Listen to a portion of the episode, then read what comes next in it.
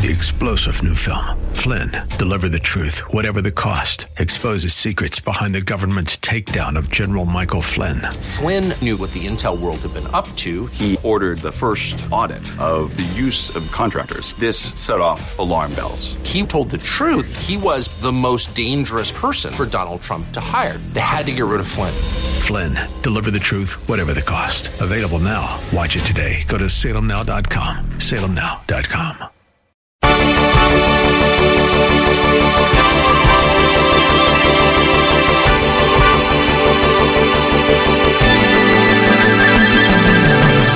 There's a second way we learn from David that God deals with evildoers. He not only laughs at them, he also turns their own weapons against them. Verses fourteen and fifteen, the wicked have drawn the sword, bent their bow to cast down the afflicted and the needy, to slay those who are upright in conduct. Their sword will enter their own hearts, and their bows will be broken. Reader's Digest had a story a few years ago about a couple of Florida neighbors who had a dispute so serious that apparently one of them made a Molotov cocktail and threw it at the neighbor's trailer house. Bad timing. Right about then, the wind shifted, and the burning embers of that fire came back and set his own home on fire. And it's a good thing for him that the police arrested him, or he'd have had no place to sleep for a while. You know, it's too bad justice isn't always so poetic. It seems like most times justice is not only not poetic, it's backwards. But it won't always be that way. Welcome to Verse by Verse, a radio Bible class led by Pastor Steve Kreloff of Lakeside Community Chapel in Clearwater, Florida. Today we're continuing our series of lessons from Psalm thirty-seven. It's called Fret Not Because of Evildoers. From the very beginning of the church age, the followers of Jesus have been under attack. Mostly it's emotional or social, but it's very often violent and even fatal. A friend of mine just left to return to his ministry in India, where he faces continual persecution, even from the government. At least one of his co-workers has been killed already for his faith. Before he left, I prayed for him directly from Psalm thirty-seven. This is a great passage for those who are in danger of being frustrated by the injustice of this world. So, let's get started. Here's Pastor Steve. Now, going back then to Psalm thirty-seven, it seems that the kind of persecution that the believers of David's day were facing were attacks of a violent nature. And I say that because verse fourteen points that out. The wicked, they've drawn the sword and bent their bow to cast down the afflicted and the needy, to slay those who are upright in conduct. So this was a very serious situation, quite dangerous, because their lives were in danger. Therefore, in light of the gravity of this situation, it may strike us as odd, surprising, that David proceeds to tell us that God's reaction to all this is that he laughs. He laughs, he says, at the, at the wicked for the plotting that they do against the righteous. Notice verse thirteen. The Lord laughs at him, meaning the wicked, for he sees his day is coming. Now, the question is, why does God laugh at the wicked? It certainly isn't because persecution is funny. There's nothing funny about that. Violent attacks against God's people are no laughing matter. Notice the last phrase of verse thirteen, because it's here where David tells us why God laughs at the wicked. He says, for he sees his day is coming. God laughs because he knows that there's coming a day when he will judge these individuals for their sin. The day that David is talking about is the day of judgment. It's the day of reckoning, when God will, will put a halt to all of this and deal justly with those who have harmed his children. The day is approaching, David says. It's coming, and so God laughs. But listen, God doesn't laugh at the judgment of the wicked because of judgment, because he thinks that judgment is, is a rather humorous thing. There is nothing humorous about judgment. It is actually the most solemn thing in the entire universe. The Bible says that God does not delight in the death of the wicked. He takes no pleasure in that. He certainly doesn't laugh at their judgment. Now, the reason God laughs at the wicked is because of their absurdity, because this is ludicrous. It's sort of a mocking laugh. He laughs at their absurdity and thinking that they'll get away with their plotting and scheming and murderous intentions. That's why he laughs. But they won't, because there is coming a day, David says, when God will judge them. So it's actually comical to God that puny man thinks he can shake his fist at the Almighty and harm his people without any consequences for his actions, as if God didn't take notice of them. That's why God laughs, because it's ludicrous. Spurgeon put this ludicrous, laughable situation into perspective when he said, "The evil man does not see how close his destruction is upon his heels. He boasts of crushing others when the foot of justice is already uplifted to trample him as the mire of the streets, sinners in the hands of an angry God, and yet plotting against his children, poor souls, thus to run upon the point of Jehovah's spear."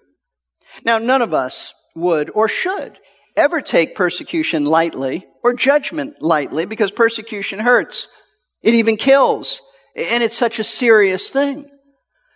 However, here's something to keep in mind when you are persecuted, whether it be in physical attacks or a lie about you or not getting that promotion at work because of your faith. Whatever form persecution comes to you in, keep in mind that if God laughs at the plotting of the wicked against us, that we should at least be able to keep from being fearful and worried about persecution, because we know that God is aware of everything. God laughs because it's ludicrous. He'll deal in judgment with those who harm us. Their day is coming. So we don't laugh at it, but we don't certainly need to fret over it, to worry about it. Let God laugh, because He is the sovereign one and He knows how ridiculous people are. We don't need to worry, because our God is sovereign and He will deal in judgment with those who bring harm to His people. And so the first way that David says God deals with evildoers who try to harm His people is, number one, He laughs at them. There's a second way we learn from David that God deals with evildoers. He not only laughs at them, He also turns their own weapons against them. Verses fourteen and fifteen, "The wicked have drawn the sword, bent their bow to cast down the afflicted and the needy, to slay those who are upright in conduct. Their sword will enter their own hearts, and their bows will be broken." David portrays these evildoers as cowards, cowardly men, men who have taken out their swords from their, their cases, and they have bent their bows ready to attack those of God's people, notice, who are most vulnerable, the weak and the needy. Those who are not strong enough to defend themselves, but who are very godly in their conduct. History of the church is filled with stories of brutal attacks against the people of God, still going on today. Missionaries, pastors, local churches, women, children, godly people who won't or who can't physically defend themselves. And often these attacks take the lives of people. However, there is coming a day, David says, when God will turn the tables on these cowards, and the very weapons that they have used against His people will be used against them. That's the point of verse fifteen. Look at it again. "Their sword will enter their own heart, and their bows will be broken." David says that the way that God will deal with those who harm His people is He will use their own swords against them to slay them. In other words, their evil will come back just like a, a boomerang. You send a boomerang, it comes back at you. Their evil that they used on others will be turned back and used on them. Now, this is a general principle that God often uses to judge those who hurt His people. The very devices of evil that they've used, those are the same things that will be used to destroy them. You see this principle illustrated in the story of Haman, that evil man from the book of Esther who had the gallows built to hang Mordecai on them. Now, you know the story. Instead, he was hung on the very gallows he built to hang Mordecai. Saul, King Saul, tried to kill David with the sword, but he died after being mortally wounded. He died by falling on his own sword. Listen, the way we would put this principle today, we would say what goes around comes around. We also might call it poetic justice. What others do to you will eventually be done to them. All of us have people who are vicious towards us, said horrible things, have harmed us. But you can rest in the great truth that those who lie about you will suffer by being lied about by others. At some point in their lives, that will happen. And those who verbally attack you will be verbally attacked by others. And those who have been malicious to you will experience others being malicious to them. And those who have cheated you will be cheated by others. And those who try to harm you physically will be physically harmed by others. That's the principle that David is teaching us. One Bible teacher so articulately put it. He said, malice outwits itself. It drinks the poison cup which it mixed for another, and burns itself in the fire which it kindled for its neighbor. Why do we need to fret at the prosperity of the wicked when they are so industriously ruining themselves while they fancy that they are ruining the saints? So take heart. Unbelievers who harm you can only do their harming for just a little while. Eventually, their own tactics will rise up and be used against them, because God will make sure of it. That, that's why, by the way, that vengeance belongs to the Lord. We don't need to do that. Paul said, leave room for the wrath of God. Let him deal with people. He'll do his dealings with them in vengeance far better than we would anyway. The very devices of evil they used against us will be used against them. God will make sure that it is. And so, up to this point, David has taught us two ways that God deals with those who persecute his people. Number one, he laughs at them because of the absurdity of what puny man does. Number two, he turns their own weapons against them. But continuing this psalm, David gives us a third way that God deals with evildoers. He tells us that he takes away their wealth. Notice verse sixteen. Better is the little of the righteous than the abundance of many wicked. Now, as you'll recall, one of the problems, one of the major problems that the believers of that day had was that these evildoers in their culture, their neighbors, were so materially prosperous, wealthy, while they were not.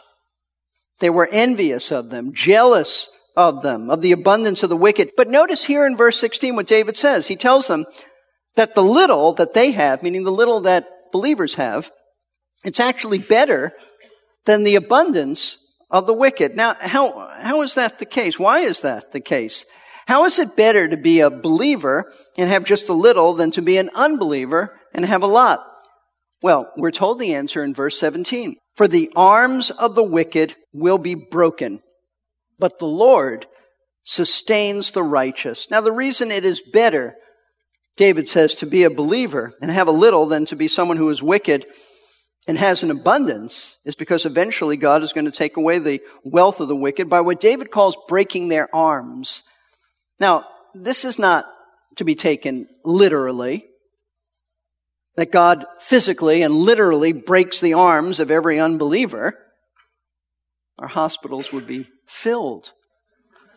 People in an emergency room if that was the case. No, I take it that this is not to be taken in a literal sense. The point that is that God is going to take away their ability to make money and to do evil. In other words, the arms that were lifted up against God and his people will eventually be crushed and they will lose everything. In the New Testament, Jesus spoke about this. He spoke about the futility of material riches, the futility of making that your life.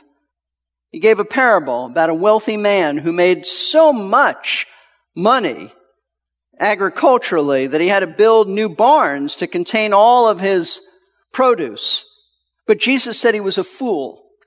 He was a fool because that's all he thought about. And it was all taken away from him at death. How much did he leave behind? He left everything behind. You take nothing with you. And he made no provision for his soul.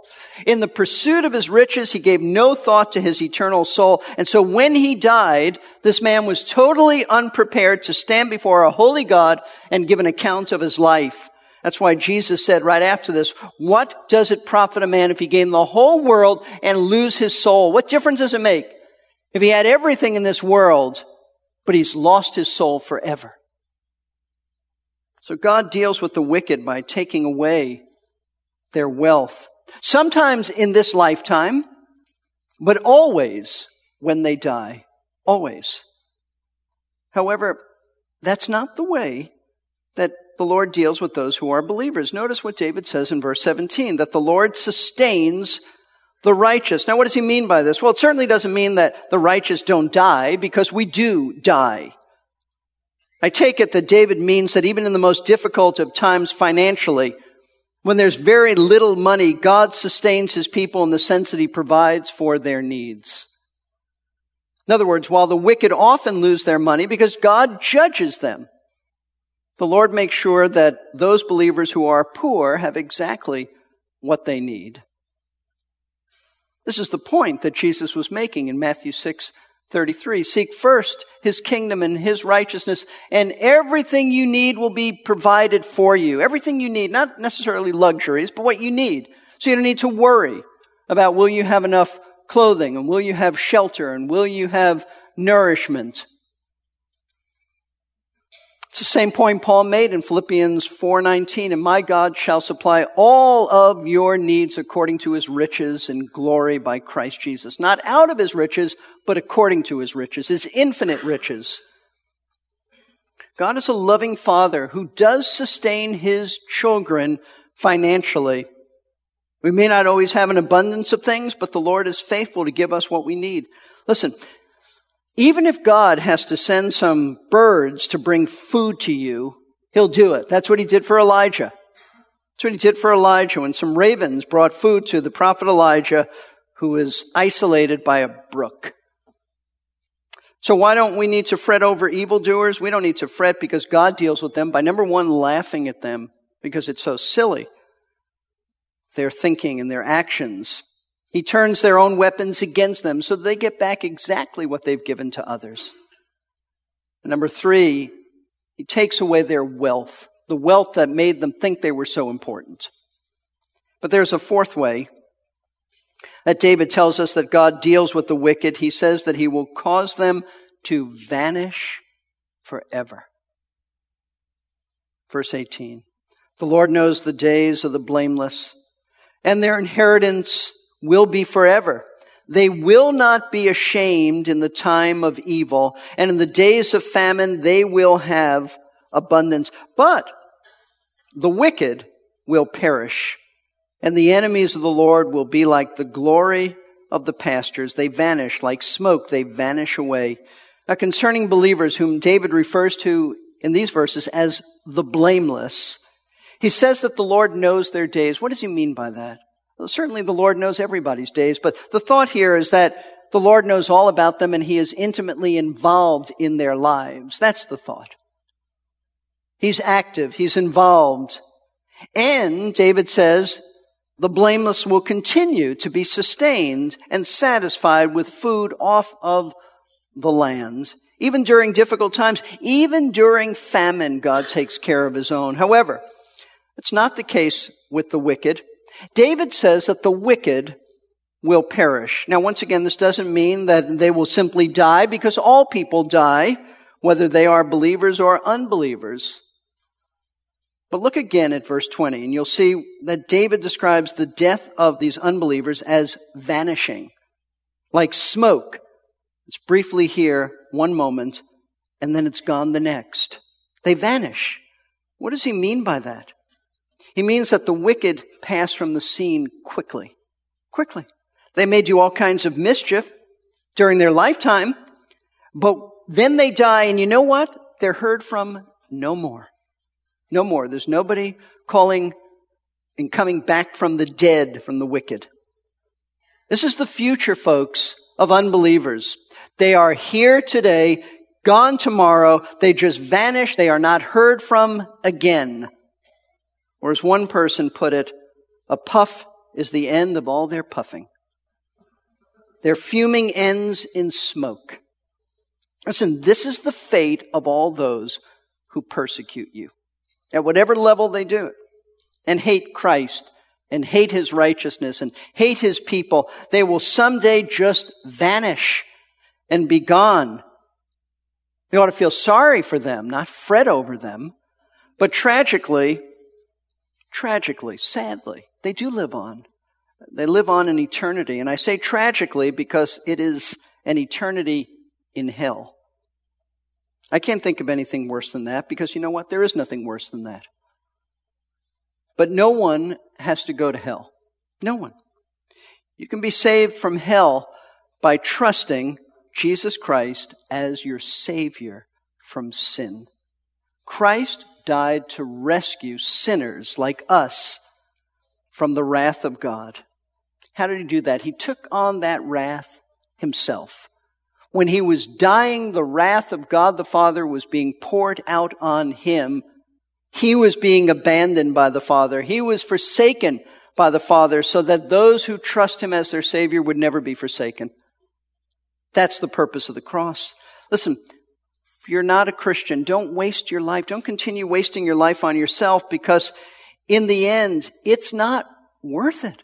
No matter how much pleasure you have in this world, no matter how much you enjoy from doing evil in this world, you will not get away with it. In the end, you will vanish from the earth and be cast into eternal darkness unless you repent and turn to Christ, trusting him. Whosoever shall call on the name of the Lord shall be saved from hell. But if you are already saved, if you are a Christian, then you must appropriate Christ's peace. Stop fretting over difficulties, especially how you are mistreated or thought of by unbelievers. You don't need to fret. Why? Because God laughs at these unbelievers, at the wicked. He takes their own weapons and uses it against them. Don't strike out at them. Let him deal with them. He eventually takes away their wealth. It means nothing. They'll lose it all. And finally, he causes them to vanish forever. They are insignificant as far as eternity is concerned. So take heart. Trust the Lord. And stop worrying. Persecution may indeed be coming to our land. It's sweeping over the world. It may indeed be here of a physical, violent nature. May the Lord bring these truths back to our minds when it comes. Let's bow for prayer. Father, we pray for those who are still without Christ. We pray that the preaching of the Word of God would bear fruit and bring about faith in Christ. May there be some today, Lord, hearing these truths, who would be convicted, pierced in their hearts of their great need for salvation, realizing that life is futile without you, that they will someday vanish and never be heard from again unless they turn to you. We pray for salvation to come. We pray that you will help people to think Think that nothing in this world is worth forfeiting their soul. We pray for salvation. We pray for, for those of us, Lord, who do know you, that will take these words to heart and recognize that no matter what unbelievers do to us, no matter what they say to us, no matter what is coming down the road in terms of persecution, that we are equipped and we are ready, and that, Lord Jesus, you warned us and you said that persecution was coming. And you said that your peace was available. We pray that you'll help us to appropriate that peace. Lord, I pray for anyone here who's going through persecution right now, maybe a family member who is striking out, lashing out in anger, not even realizing it's totally because of the gospel, just righteousness bothers them. I pray that you'll strengthen the, the faith, the stamina, the endurance of your dear people to stand firm and to take these truths to heart. Lord, we thank you that you care about us even in difficult times. We pray all of this in Jesus' name. Amen. Amen. If you have questions about salvation or need help with a spiritual question, you can call Verse by Verse at seven two seven, four four one, one seven one four or call that number to order a free C D with both parts of the two-part message we just heard. Ask for message fifty-one eighty-four, Fret Not Because of Evildoers, Part four. The phone number again is seven two seven, four four one, one seven one four. Verse by Verse is a listener-supported ministry of Lakeside Community Chapel in Clearwater, Florida. Pastor Steve Kreloff is our teacher for these daily lessons, and he's also the teaching pastor at Lakeside. You can find out about Lakeside at lakeside chapel dot com. And don't forget the Verse by Verse website, verse by verse radio dot org. This is your announcer, Jerry Peterson. For the past few days, Pastor Steve has focused largely on the fate of the evildoers that King David wrote about here in Psalm thirty-seven. But right in the middle of verse twenty-one, the psalmist makes a transition. In the first twenty verses, David was pretty grim, but he did give us good reason to not be jealous of the apparent success of the wicked. On the next Verse by Verse, Pastor Steve will move on to a more optimistic section of Psalm thirty-seven, so I hope you'll join us.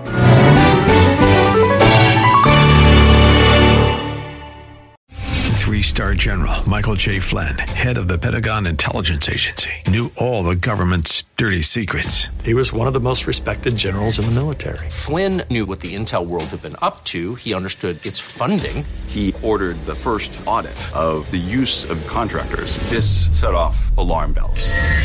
The explosive new documentary, Flynn, Deliver the Truth, Whatever the Cost, and covers the facts behind this scandal. Flynn told the truth. He was the most dangerous person for Donald Trump to hire. I find out the worst enemy that I'm going to face in my life is right here in America. They took my assessment and they wanted me to change it. And I was like, I'm not changing it. They had to get rid of Flynn.